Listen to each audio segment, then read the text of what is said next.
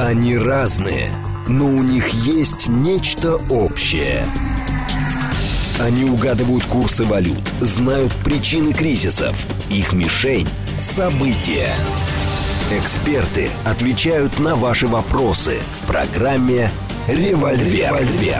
Программа предназначена для лиц старше 16 лет. 10.06, столица радиостанция «Говорит Москва», 94.8, микрофон Евгения Волгина. Всем доброе утро, программа «Револьвер». И с нами сегодня политик, историк, политолог, христианский пацифист, миротворец Сергей Станкевич. Здравствуйте, Сергей Борисович. Здравствуйте, Евгения. Приветствую наших слушателей. Мир всем. Что-нибудь еще в титр добавить, а то мы давно не обновляли ваш титр. Нет, Ничего. нет. Э, По-моему, сейчас характеристика достаточно. Оптимально, хорошо. А, 7373948, телефон, смски плюс 7925 888 948, телега для сообщений, говорит МСК Бот. Смотреть можно в YouTube-канале «Говорит Москва». Стрим там начался, поэтому, пожалуйста, подключайтесь. Сергей Борисович, давайте даже вот не с того, что мы с вами планировали обсуждать, а с ухода Генри Киссинджера. А, начнем, потому что сейчас, естественно, все пишут э, некрологи. Очень э, забавно было читать некролог от э, русской службы BBC, который и там, значит, упомянули и вставили фразу «тоталитарный Советский Союз». Но это ладно, пусть на их совести остается. Но по факту Генри Киссинджер, он же всю жизнь посвятил тому, чтобы сохранить гегемонию США с помощью отсутствия, как это, с помощью разрыва России, тогда Советского Союза и Китайской Народной Республики. И в итоге оказалось, что детище всей его жизни все кануло в лету. Э, Ну, во-первых, я э, был знаком, хорошо знаком с Генри Киссинджером. Мы встречались э, множество раз на пике, причем и в Соединенных Штатах, и в России, и на пике вот этого, этой моей линии. Э, Я даже приглашал его в Москву и организовывал дискуссию по поводу внешней политики новой России, где он участвовал и вступал м, с нами в полемику. Э, э, Человек очень достойный, на мой взгляд, э, красиво прожил, э, ушел э, в 100 ровно лет, э, причем э, с ясной головой, оставаясь э, в авангарде построенной им школы политического реализма э, и даже участвуя в неких практических дебатах о том, чем может завершиться военный конфликт в Украине. Так что э, вот эта часть по-моему, очень достойная. Э, Что касается главного, что он сделал в жизни, все-таки это не эм, известная его э, политика в отношении Китая разворот Китая э, в сторону сотрудничества с Западом. Это было э, очень знаковое событие э, в биографии Киссинджера, но не это, на мой взгляд, главное. А что? Э, Дело в том, что э, в Атлантической коалиции в целом, э, в том, что мы привыкли называть политическим Западом, э, борются две школы э, внешней политики и конфликтологии. Одна из них – это, э, я их называю такими моральными крестоносцами, э, очень односторонне истолкованную этику э, привносит в политику и считает, что любой ценой нужно продавить свои, некий свой набор ценностей, некую свою модель, транслируя ее на весь мир и рассматривают внешнюю политику как крестовый поход, э, где могут варьироваться силовые или какие-то иные методы время от времени, но где м, цель гегемония – э, вот этого порядка, этих ценностей, этих правил, э, она является абсолютной, а э, средства подчиненными. И вторая школа, как раз которую представлял Генри, Киссинджер, которая рассматривает международную политику как диалог и как площадка для переговоров великих держав – Понятно, что порядок должны сначала вырабатывать великие державы, а потом транслировать на остальной мир. И э, в основе сколько-нибудь устойчивого, не вечно устойчивого, а хотя бы лет на 20-30 устойчивого мирового порядка лежит, внимание, баланс законных интересов. Вот по поводу этого баланса законных интересов великие державы договариваются, формулируют на этой основе единственно возможный э, правила и порядок, угу. и международное право, которое является договорным, и пытаются удерживать какое-то время. Вот эту школу международного реализма э, Киссинджер был э, ее архитектором, одним из, и долго оставался гуру Эм, сейчас эта школа временно оттеснена вот этими самыми крестоносцами, которые сейчас занимают Белый дом и Госдепартамент. Но чем дальше продвигается вот начавшаяся череда конфликтов в мире, а очаги конфликтов множатся, тем больше все-таки вес приобретают эти самые реалисты. И, может быть, они вернутся, но уже без Киссинджера, вернутся на первые роли. Почему а может он быть? останется вот таким замечательным совершенно авторитетом теперь уже в прошлом. А почему может быть вернуться? Ну, потому что пока э, остается вот этот э, вот крестовый поход, он пока остается uh-huh. э, актуальным, и э, призывы сохранить американскую гегемонию и порядок, основанный на правилах, выработанных э, Соединенными Штатами и их союзниками, эти призывы сохраняются. И э, их поддерживает не только э, вот эта команда, которая сейчас э, заседает в Белом доме, но есть и европейские последователи э, у этой линии. Э, естественно, они никуда не денутся, но, угу. может быть, реалисты их оттеснят в следующем политическом цикле. Когда мы с вами а, накануне обсуждали, что бы хорошо сегодня а, в эфире затронуть. И первую тему, которую мы с вами значит, решили, что военные действия на Украине, в общем, ранняя зима замораживает, и геополитические результаты конфликта по состоянию на конец 2024 года. По поводу заморозки очень любопытно, потому что действительно, с одной стороны, Столтенберг говорил, что сейчас Путин против Украины будет использовать свое самое мощное оружие под названием «Генерал Мороз», вот, а с другой стороны, а, вот эти постоянные вбросы про хорошо бы перемирие, а хорошо бы передохнуть, а может быть, надо Украину все-таки склонить. Так, как кажется, оно действительно про задумку Запада попытаться выторговать для Украины какую-то передышку, что для России крайне невыгодно, очевидно совершенно, передышку на зиму, чтобы потом посуху начать заново? Ну, я-то считаю, что э, для России выгоднее перейти все-таки из э, острой, э, острого военного противостояния э, хотя бы параллельно открыть дипломатический фронт. А мы не э, закрывали а затем, его. Мы а затем не закрывали. окончательно свернуть военные действия и перейти на Э, на площадку дипломатии. Мне кажется, что это в пользу России.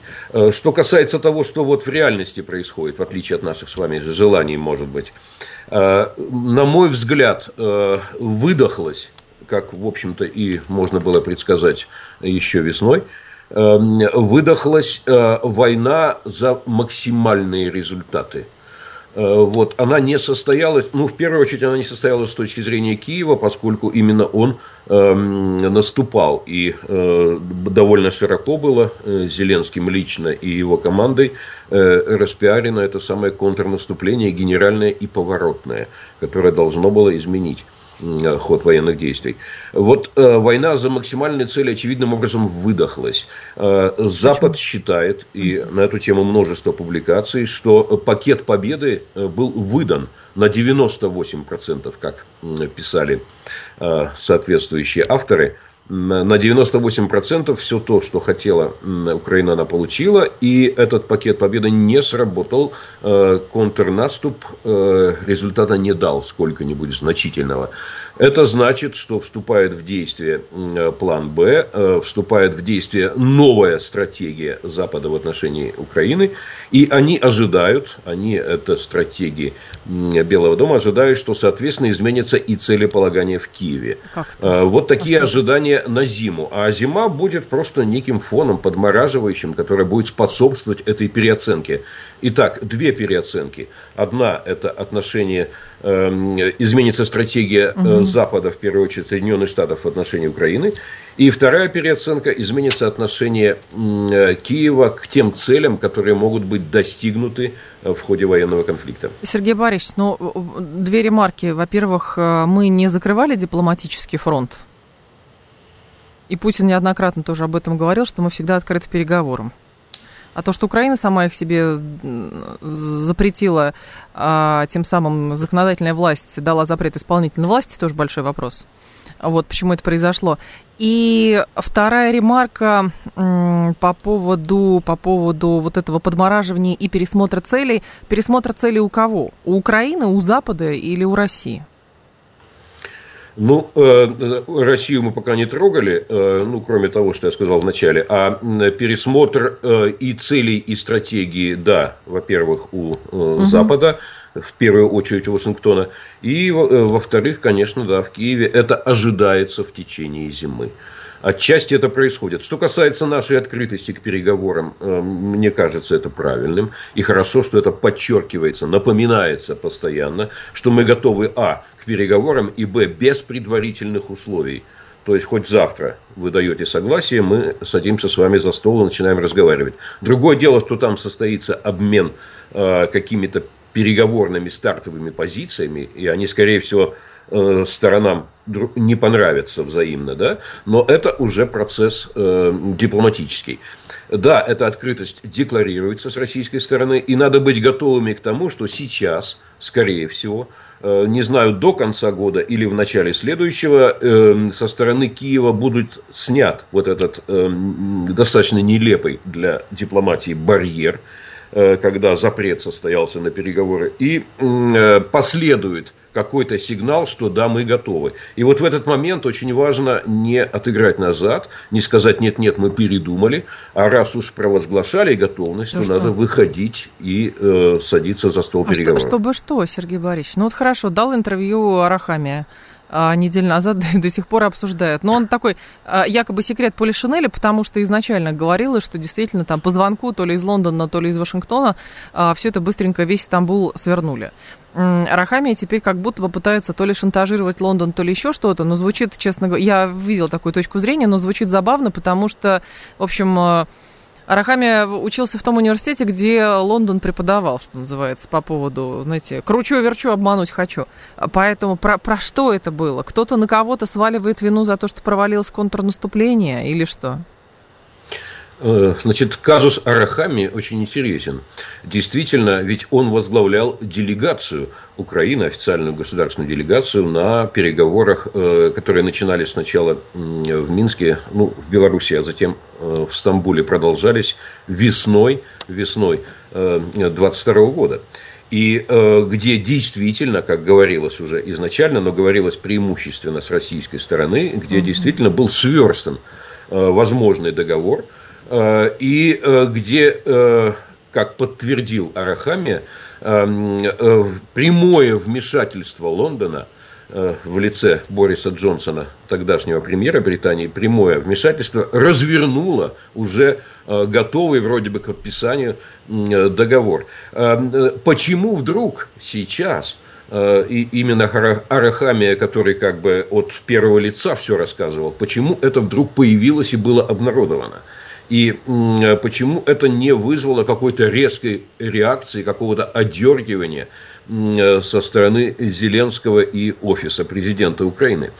Э, ведь вроде бы это как бы подставляет э, правящую команду, э, показывая, что она не суверенна, показывая, что может кто-то приехать извне и столь важно, столь важный государственный Э, документ, столь важный курс для судьбы государства взять и поменять. А то никто не знал, Сергей Борисович. А Почему вдруг знал. это было обнародовано? Вроде бы такая, такое саморазоблачение. Э, на самом деле это интересный момент. Да. Ответ следующий. Э, идет сейчас, начинается точнее, такая борьба по поводу возложения ответственности.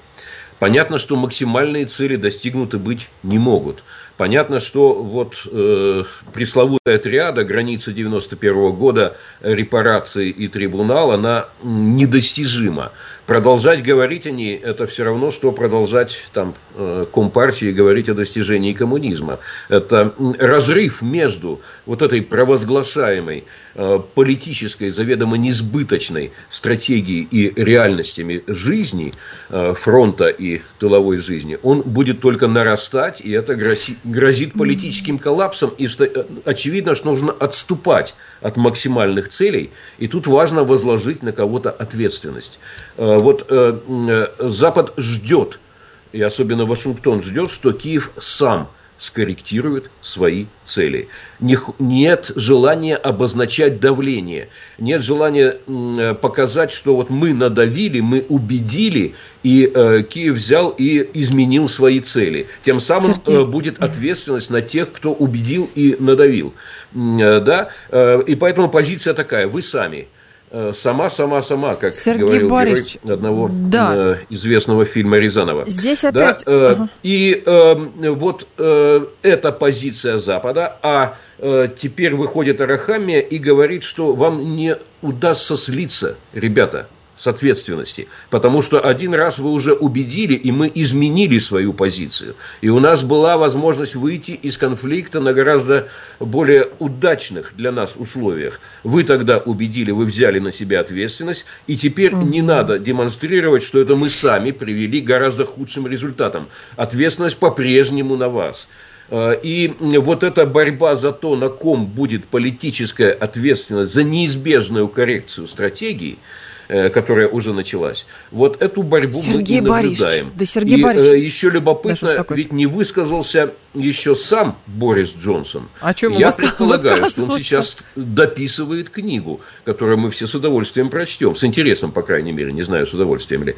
Да, и там, может быть, еще какие-то пикантные подробности появятся. И не высказался еще на эту тему никто из Вашингтона. Может быть, вот а уйдет а администрация Байдена, уйдут там Блинкин Рыпкин и Нуланд, и, может быть, они тоже что-то на эту тему напишут. Они наверняка тоже приложили Сергей руку к тому, чтобы не состоялись э, соглашения э, марта 22 года. Угу. В общем, эта история будет монументальной, и она еще будет играть довольно долго. Сергей Борисович, ну здесь тоже даже не знаю, с чего начать, так, так много всего сказали. А, во-первых, а, возвращаемся тогда из всего того, что вы сказали, к тезису, что да, мы открыты к переговорам, и хорошо бы с кем садиться за стол переговоров. С Арахами, вспомните, как выглядела эта м, а, делегация. А, эта делегация выглядела, простите, как гопники из подворотни. А, они, Вы они имеете в виду, что так... они одеты были неправильно? Не, поведение, поведение, позиция. Это были гопники, причем трусливые гопники. К ним пришла делегация, давайте договариваться. Видимо, из всех них самым приличным человеком был Киреев, поэтому ему и пулю в затылок пустили потом. Уж не знаю, почему приказу. Ми-6, ЦРУ или СБУшники сами решили.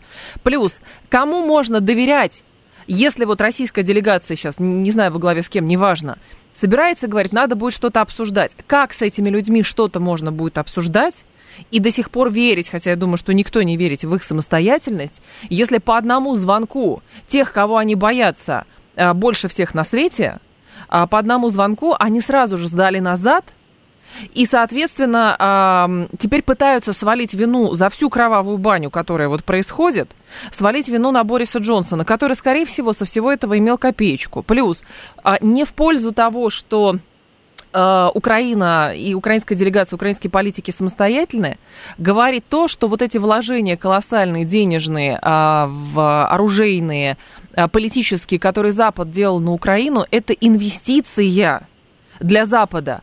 И поэтому инвестор, который больше всех платит, он больше всех и диктует условия. Вот если поговорить как бы вот таким коммерческим языком, оно в большей степени так выглядит. Я не верю в безвозмездную помощь Запада. Абсолютно. И ровно так же не верю в самостоятельность Украины. И я думаю, что с нашей стороны тоже в это не верят. Потому что вспомните, какая дискуссия у нас началась, когда сразу же сдали назад, и что на фронте стало происходить. Это называли хасавюртом, это называли, что у нас э, власти торговаться а, любят гораздо больше, чем а, воевать и отстаивать свои суверенные интересы. Это все было, мы это прошли, и я что-то очень сомневаюсь, что если Украина во главе с Арахами, который скажет, теперь мне, теперь мне не позвонит Э, Борис Джонсон, не позвони кто-то, давайте сядем и договоримся, и тоже в своей кепочке придет. Я очень сомневаюсь, что с нашей стороны э, тоже согласятся на вот подобного рода формат переговоров. Ну, давайте я откликнусь. Вы, в свою очередь, целый ряд таких да. тезисов важных наметили. Значит, во-первых, все-таки приоритеты какие.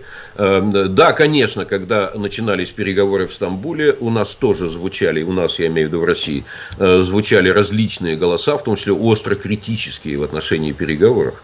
Э, ну, может быть, потому что состав делегации был э, такой не самый, как бы, высоко поставленный, и, может быть, потому что служба слухи, которые доносились из кулис переговоров, они были не очень привлекательными для кого-то. Но приоритетом остается сбережение жизней.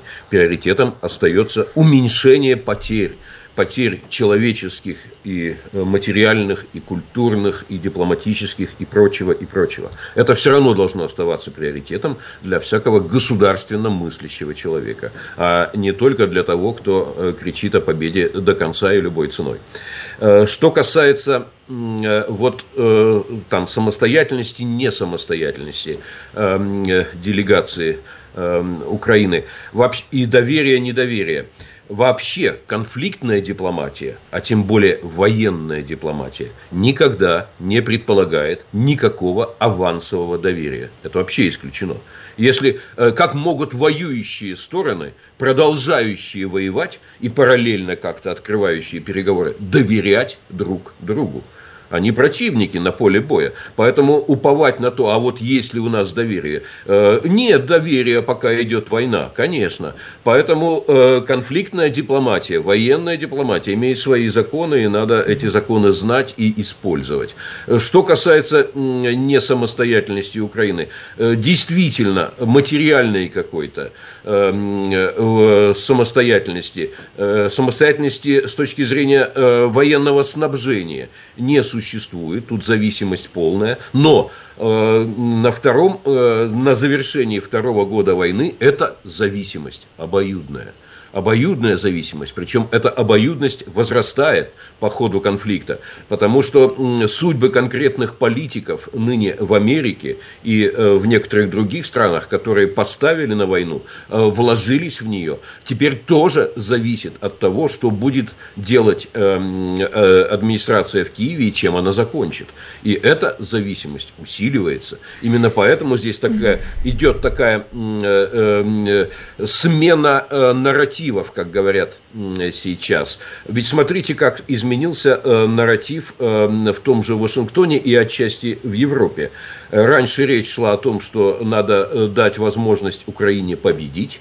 Это был нарратив. А потом э, нельзя допустить, чтобы Украина проиграла. Это был второй нарратив. А сейчас начинает доминировать нарратив номер три. В чем он состоит?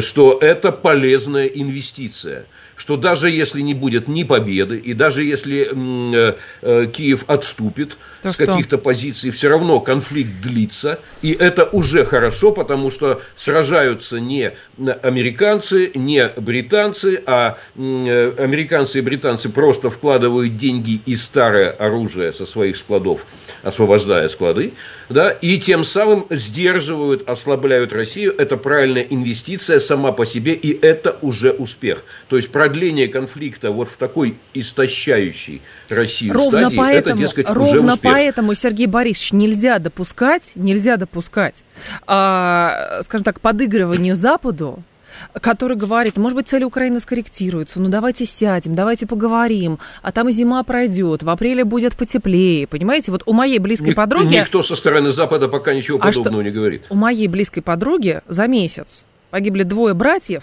отражая вот этот тот самый контрнаступ в отдельно взятом районе.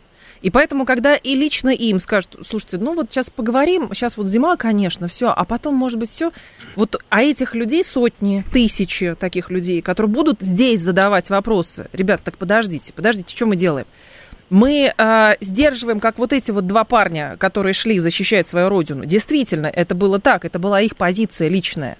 Их никто туда не тащил насильно.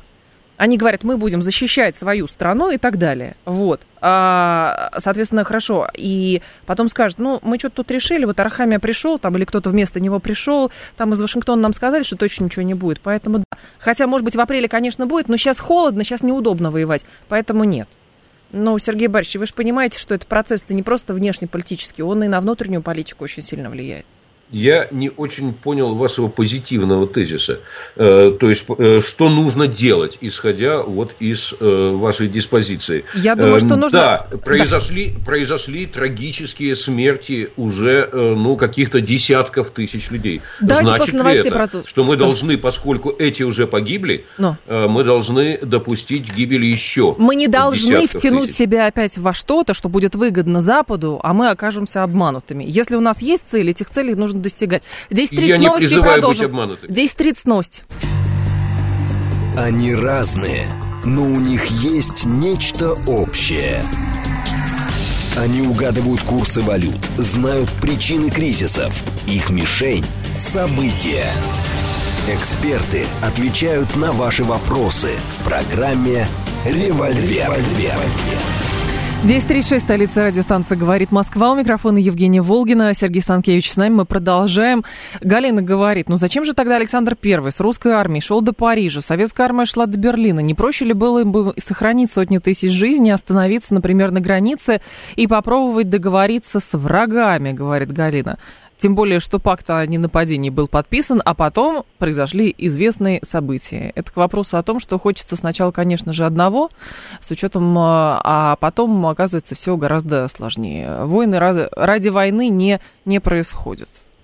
Плюс ну, это, это очень верно, дорог, дорогая история войн, всегда. Кстати, да. что касается Александра Первого, напомню, что он сначала подписал э, в Тильзите Тильзитский мир с Наполеоном, где они поделили эм, э, Евразию, э, то есть территория Европы, уже взятая под контроль угу. Наполеоном до Немана, была за Наполеоном, а дальше начиналась Великая Российская империя. И у Наполеона был замечательный шанс, вот это раздел на двоих – Европы э, просто сохранить. Но зачем-то вот ему ударило в голову собрать 600-тысячную армию, перейти Неман и пойти на Москву. Чем все закончилось, мы знаем. Э, это предупреждение Э, возможным будущим последователем Наполеона. Э, это тем более важное предупреждение, что сейчас э, режиссер Ридли Скотт снял очередную киноверсию биографии Наполеона. Весь мир ее смотрит и комментирует. Я пока не видел, но любопытно, потому что урок очень важный угу. во всех отношениях. От начала карьеры Наполеона до ее завершения. Э, ну, а э, что касается э, вот сегодняшнего дня и сегодняшних войн, надо понимать, что действительно, и с этим нужно согласиться, что в основе многих очагов конфликтов, а кроме вот очага конфликта на территории Украины и тем самым Европы, есть еще ближневосточный очаг, который продолжает разгораться, конца пока не видно. Да. И сейчас добавляется, остается еще старый очаг в Сирии, э, не урегулированный никаким договором, да, остается очаг в Азии между двумя Кореями, там постоянно искрит. И сейчас добавляется еще и в Южной Америке очередной конфликт, там что-то между Венесуэлой и Гаяной опять война назревает, и Бразилия уже готова вмешиваться. Угу. Вот все эти, все эти очаги свидетельствуют о мировом беспорядке, об отсутствии э, какого-то эффективного международного управления – конфликтами. Да? И здесь надо понимать, что России э, достаточно важно вот в этой связи, если она хочет выстраивать свою стратегию и быть архитектором нового нарождающегося миропорядка надолго, на десятилетия вперед, надо соотносить свои цели со, со своими ресурсами. И ни в коем случае не допустить перенапряжения государственного в погоне э, за какими-то результатами, которые кому-то кажутся соблазнительными. Э, э, трезвость и рациональность и стратегическая мудрость должны присутствовать. Подождите, а вы сейчас видите признаки того, что нет стратегической никакой мудрости. Просто, с одной стороны, действительно, вы признаете, что формируется какой-то новый миропорядок. Признаки есть. Признаки есть. Вы говорите, что формируется новый миропорядок. Да, Российская Федерация в этом активно участвует, но при этом не нужно там что-то, и вы сказали про сомнительные... Вот очень интересно. Просто новый миропорядок так, так сложилось что он а, формируется через а, серьезные конфликты. Так же, как это было, новый миропорядок формули... Э, форми... начал формироваться в начале 20 века, потом случилась Первая мировая война, потом случилась Вторая мировая война. И после этого какой-то статус-кво, за исключением локальных конфликтов в разных частях света, он держался. А теперь, видимо, э, срок годности был исчерпан, и, ну, так случается, такова человеческая природа. Э, люди отвоевывают свое место под солнцем – и люди через силу и доминанту а, как раз формулируют свои идеи и продвигают эти идеи. Э, все миропорядки, их насчитывают или 5, или 6, угу. существовавших до сих пор, они все возникали из-за того, что нарушался баланс жизненных интересов между великими державами. Великие державы сталкивались в войнах, довольно масштабных, гораздо более масштабных, чем сейчас. И по итогам этих войн устанавливали на достаточно длительный срок, там на 30-40 лет, новый миропорядок. Статус-кво, да с новым балансом интересов. Так было до сих пор, но все эти войны и последующие миропорядки э, в доядерную эпоху возникали. Вот сейчас через очередную мировую войну устанавливать новый миропорядок крайне опасно. Это может быть последняя война э, вполне. Поэтому нужно, э, да, нужно стратегическое терпение, нужна мудрость, нужно соответствие выдерживать между политическим целеполаганием государственным и имеющимися ресурсами. Э, нужно правильно приоритеты выстраивать. И одним из приоритетов является недопущение э, глобального ядерного конфликта, ну и так далее. То есть я хочу сказать, что вот эти лозунги с разрыванием рубашки на груди, что отныне и только э, на танках, никогда за столом переговоров, на танках до Ла-Манша и никак, только сила, вот такое силопоклонничество общество языческое, оно эм, э, на, в каких-то блогах может существовать, да, и даже в каких-то передачах на телевидении, но в государственном целеполагании оно не должно присутствовать. А Путин никогда не говорил, что он на танке до Ла-Манша доехать хочет, Сергей Борисович. Путин говорил, а давайте создадим единое торговое пространство от Лиссабона до Владивостока, и для Соединенных Штатов Америки это стало довольно серьезной экономической угрозой. И, в общем-то, вокруг этого тоже и вертелся кризис на Украине. Почему нет? Разорвать эту единую цепочку логистическую. Пусть он не говорил ну, про танки до Ла-Манша. Во всяком случае, э, вот такой позитивный подход к новому перепорядку, э, позитивный подход, в частности, к тому, что большая Евразия, наконец, должна осознать себя э, как важный субъект нового миропорядка международных отношений. Да, вот к этому мы подходим. То есть мы должны планировать э, свои силы, ресурсы и цели, соотнося их друг с другом.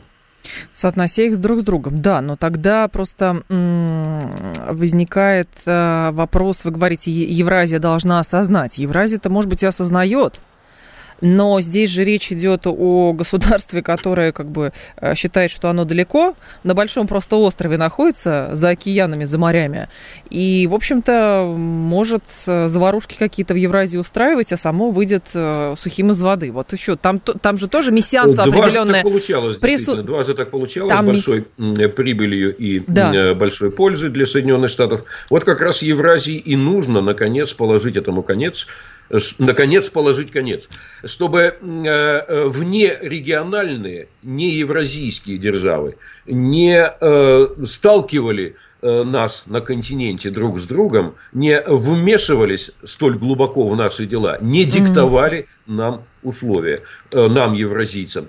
Так. Вот, да, этим придется сейчас заняться, и я вообще сторонник того, чтобы у нас была Организация Объединенных Наций Большой Евразии, соответствующим Советом Безопасности в составе ядерных держав, существующих на территории Евразии. Но это отдаленная задача. Осталось уговорить а вот невесту, Сергей Борисович. Соответствие да. Э, государственных целей и государственных ресурсов. У нас в бюджете на следующий год официально треть всех расходов это оборона, треть. Угу. На самом деле это, так сказать, видимая часть, если все вообще посчитать на оборону и безопасность, наверняка там будет и э, до половины уже бюджета, да. а дальше мы перейдем за половину, э, если пойдем дальше этим путем. Хотя вроде бы по бюджетным планам э, уменьшение должно начинаться с 2025 года. Посмотрим. Вот на этом пути нам важно не забывать, что российское население хочет жить, не хочет серьезно снижать свой жизненный уровень, э, хочет иметь перспективу на несколько поколений детей и внуков вперед. Так. И вот этот приоритет всегда останется главным для любого, кто входит в российскую власть. Ну, очевидно совершенно, у нас и в Конституции все прописано, и поэтому очевидно совершенно, что увеличение доли а, расходов на оборону и безопасность, это не потому, что хочется, понимаете, просто так повысить зарплату военную и просто так загрузить ВПК. Нет просто такое объективные обстоятельства складываются. А то я вижу немножечко, может быть, я не права, но некую манипуляцию в э, ваших словах, что, мол, лучше бы обратили внимание на что-нибудь другое, а не на это. Ровно у нас Нет дрон... здесь манипуляции. Здесь есть указание на э, определенные э, пределы и черты которых нельзя забывать, будучи ответственными политиками. Угу. Вот и все. Урсул фон дер Ляйен, кстати, вчера сказал, что Украина почти выполнила какие-то шаги по тому, чтобы встать на путь вступления в Европейский Союз. Мне кажется, что если и продолжится, то просто Украину посмертно примут в Европейский Союз, и все. Ну, то, что говорит и делает сейчас Урсула фон дер Ляйен, э, вызывает только Э, если кто-то испытывает к ней чисто личную симпатию, вызывает только сочувствие, ничего содержательного она не произносит. И никакой содержательной угу. деятельности в ее визитах, заявлениях и действиях э, не наблюдается. 7373948. Давайте на... примем звонки. Люди звонят, а мы, а мы игнорируем. Здравствуйте, алло, слушаю вас. Здравствуйте, Евгений Сергей. Пожалуйста, э, да. Сергей, сейчас много обсуждается вопрос о необходимости внесения в Конституцию положений отражающих государственную идеологию. Согласны ли вы с тем, что такие положения нужны? Если да, то какими они, на ваш взгляд, должны быть? Спасибо. Не согласен. Э, у нас и, э, по Конституции идеологическое многообразие. У нас не запрещена идеология, в том числе государственная. У нас просто говорится, что у нас идеологическое многообразие, и ни одна из идеологий не может быть э, объявлена обязательной по закону. Да? Вот. А дальше государственной идеологией можно рассчитать идеологию э, долгое время правящей партии. Вот. Э, выходи с идеологией партия на выборы, побеждай, утверждайся во власти, и mm-hmm. это будет означать, что у государства твоя партийная идеология является на какой-то период истории э, доминирующей. Вот и все. А объявить свою идеологию обязательной для всех по закону никому Конституция не позволяет. И я думаю, что так и будет дальше. 7, не вижу перспектив что-либо менять 7... и потребности что-либо менять. А, слушаем, давайте вас. Алло, здравствуйте, пожалуйста. Здравствуйте. Да. Э, как вас зовут? Простите, пожалуйста, вот так, Валерий. Москва. Да, Валерий. Скажите, пожалуйста, вот, так, вот такой вопрос. Вот смотрите, э, пакт Молотова-Риббентропа э, закончился Второй мировой войной. Э, процесс разоружения там в Хельсинки закончился потерей для России, для СССР, Восточной Европы и уничтожение ГДР, ну и прочее, прочее, прочее. Там все вот эти договоры, там Минск 1, 2, 3 закончились э, э, спецоперацией войной на Украине. Вот как бы э, ваш гость прокомментировал эти события, что каждый раз, идя как бы на поводу у западных стран, э, Россия в итоге получает конфронтацию с их стороны. Спасибо. Ну, э, тут явно карикатурное изложение реальных исторических фактов. Что касается пакта Молотова-Риббентропа, то его видимая э, так сказать, часть, официальная часть, она э, оставалась в русле тогдашней дипломатии. Напомню, что аналогичные документы в России были подписаны и с эм, Францией, и отчасти с Великобританией. И, кстати, если бы тогда наши э, союзники по антигитлеровской коалиции в будущем, э, Британия и Франция, подписали бы тогда с Советским Союзом э, договор о коллективной безопасности и коллективной обороне, вот тогда бы войны не случилось, но они ушли от этой э, правильной идеи. Э, хотя она висела в воздухе вплоть до весны 1939 года. Еще оставалась такая возможность. Э, так что эм, э, дипломатическая история была гораздо сложнее. Пакт, э, вот его видимая часть, как угу. бы он встраивался в русло, давал какое-то там историческое время, как утверждают некоторые историки. А вот невидимая часть, она фактически бы означала раздел Европы совершенно противозаконный. Э, вот она и аукалась нам после этого долго. Что касается остальных вещей. Хельсинский акт, извините, как он мог навредить, если впервые Хельсинский акт 1975 года зафиксировал границы в Европе, в том числе зафиксировал зафиксировал, кстати, существование двух германских государств и зафиксировал и раздел Берлина. То есть их законность была только в этом документе признана. А до того это было постоянное балансирование на грани. Так что нет, это был э, правильный совершенно документ, много чего принесший э, выгодного для Советского Союза, дававший мирную передышку Э, если бы только мы ее правильно использовали. Но мы же как ее использовали? Я не буду сейчас все факты наши вспоминать.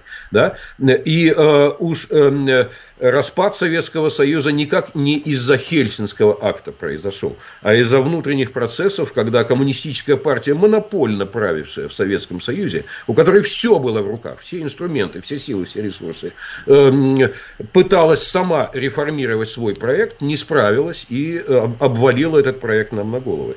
Так что здесь не надо приписывать Западу лишнее. Он там совсем не ангелы с крыльями.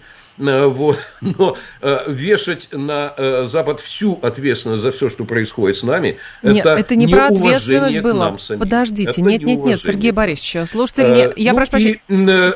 Что касается Минска да. и вот этих минских соглашений. Давайте. Да, правильные были соглашения это, абсолютно правильные, позволявшие не убить Э, ну, десятки тысяч, мы не знаем, какие там на самом деле потери людей, и э, э, в, нормальном, здоровом совершенно диалоге между э, Москвой и Киевом выстраивать какие-то разумные отношения без войны. Была такая возможность. Я уверен, что совершенно искреннее было тогда стремление э, договориться. А кто это все провалил? Ты, Сергей Борисович? политики переигрывать все это дело. Кто и все вот провалил? Сейчас, и вот сейчас, дорогие друзья, да. вы не представляете, когда мы выйдем снова на какую-то договоренность, а мы и на нее выйдем, и, может да. быть, даже вот в наступающем году уже выйдем, да, э, все будут вспоминать. А ведь можно было тогда, ведь мог тогда Зеленский в 2019 году, когда все было у него в руках, не он начинал войну, не он выдумывал Минские соглашения. Он пришел не изменить, но исполнить, почти по Библии. Да? И э, ему оставалось только реализовать и сказать, вот теперь будем жить в мире. Э, ничего этого не было сделано. И вот сейчас все, что произойдет теперь оно будет соотноситься с тем, что мог, могли дать Минские соглашения. И спрашивать будут у Зеленского и у всех иных политиков, действующих в Украине, а что же вы упустили ту возможность? До чего же вы довели теперь э, Сергей ситуацию, Борисович, на прошлой друзья. неделе, Сергей так Борисович. Что, не надо упускать возможности э, вот такого рода, которые существуют время от времени. Надо их э, дожимать, доводить до результата. Сергей Борисович, э, смотрите, э, скорее всего, речь шла не про то, что все сваливается на Запад, а речь шла про то, что с точки зрения Запада заключение, и мы, возможно, тоже понимаем это – и, может быть, тоже сознательно в какие-то периоды истории на это шли, заключая какие-то сделки с ними, пакты о ненападении и так далее, воспринимаем договоренности как, эм, знаете как, эта договоренность, э, в общем, иногда нужно жуликам заключить какой-то договор просто, чтобы выиграть время. А вот с Минском хорошо, но а кто все провалил-то? Ну, вот правда, кто провалил? Хорошо. Свалят на Зеленского, конечно же. Не знаю, может быть, публично в тюрьму отправить. Мне это напоминает разговор на прошлой неделе с Азаровым, бывшим премьером Украины, который у нас здесь был, Николай Янович. А, э, Майдан вспоминали. И он говорит, на тот момент мы, обладая всю, всей полнотой властью, сознательно решили не разгонять э, этот самый, значит, не, не иметь силового подавления Майдана, чтобы не пролилось много крови. Но по прошествии времени, он говорит, я понимаю, что если бы мы все-таки тогда осмелились, то, может быть, тогда бы все и закончилось, а не привело бы к тому, что происходит сейчас, и гибнут тысячи людей. Расшифровка интервью есть на нашем сайте, говорит Москва, пожалуйста, посмотрите, послушайте, все, э, все это есть. Вот о чем речь идет. Я не собираюсь сейчас диктовать э, чего бы то ни было и вообще возвращаться к этой истории, а там все было плохо в этой истории, связанной с Майданом, все от начала до конца. Э, вот. И э, не, не будем сейчас это еще раз разбирать.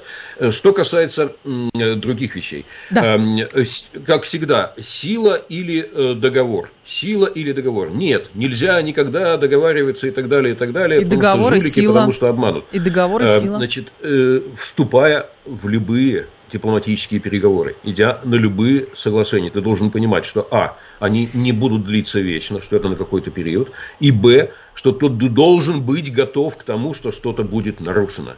Ни, одно, ни один договор э, в истории человечества не соблюдался на 100%. Ни один. В лучшем случае там на 80%. Ты должен быть э, готов к тому, что что-то где-то будет нарушаться и реагировать на это. Ты должен э, иметь план Б на тот случай, если договор вообще сорвется. Но это реализм, это азы. Э, и э, сказав все угу. это, после этого сделать вывод, что ну тогда долой дипломатию, ну тогда ни о чем нельзя договариваться, да почему ж никому долой, нельзя Сергей верить, Борисович? э, взял автомат, пошел вперед. Вот еще раз хочу сказать, на уровне блогов, на уровне таком бытовом, кухонном, может быть, это и кому-то кажется красивым, мне это не нравится. В государственной политике это Сергей катастрофа. Борисович, никто не говорит только автомат или только дипломатия. Есть дипломатия, и есть, соответственно, автомат. Вот и все. А что Можно... первично? А что первично? Вопрос. Все зависит от обстоятельств. Все зависит от Нет. обстоятельств. Потому что для нас, очевидно, совершенно для нашей власти первично было договориться.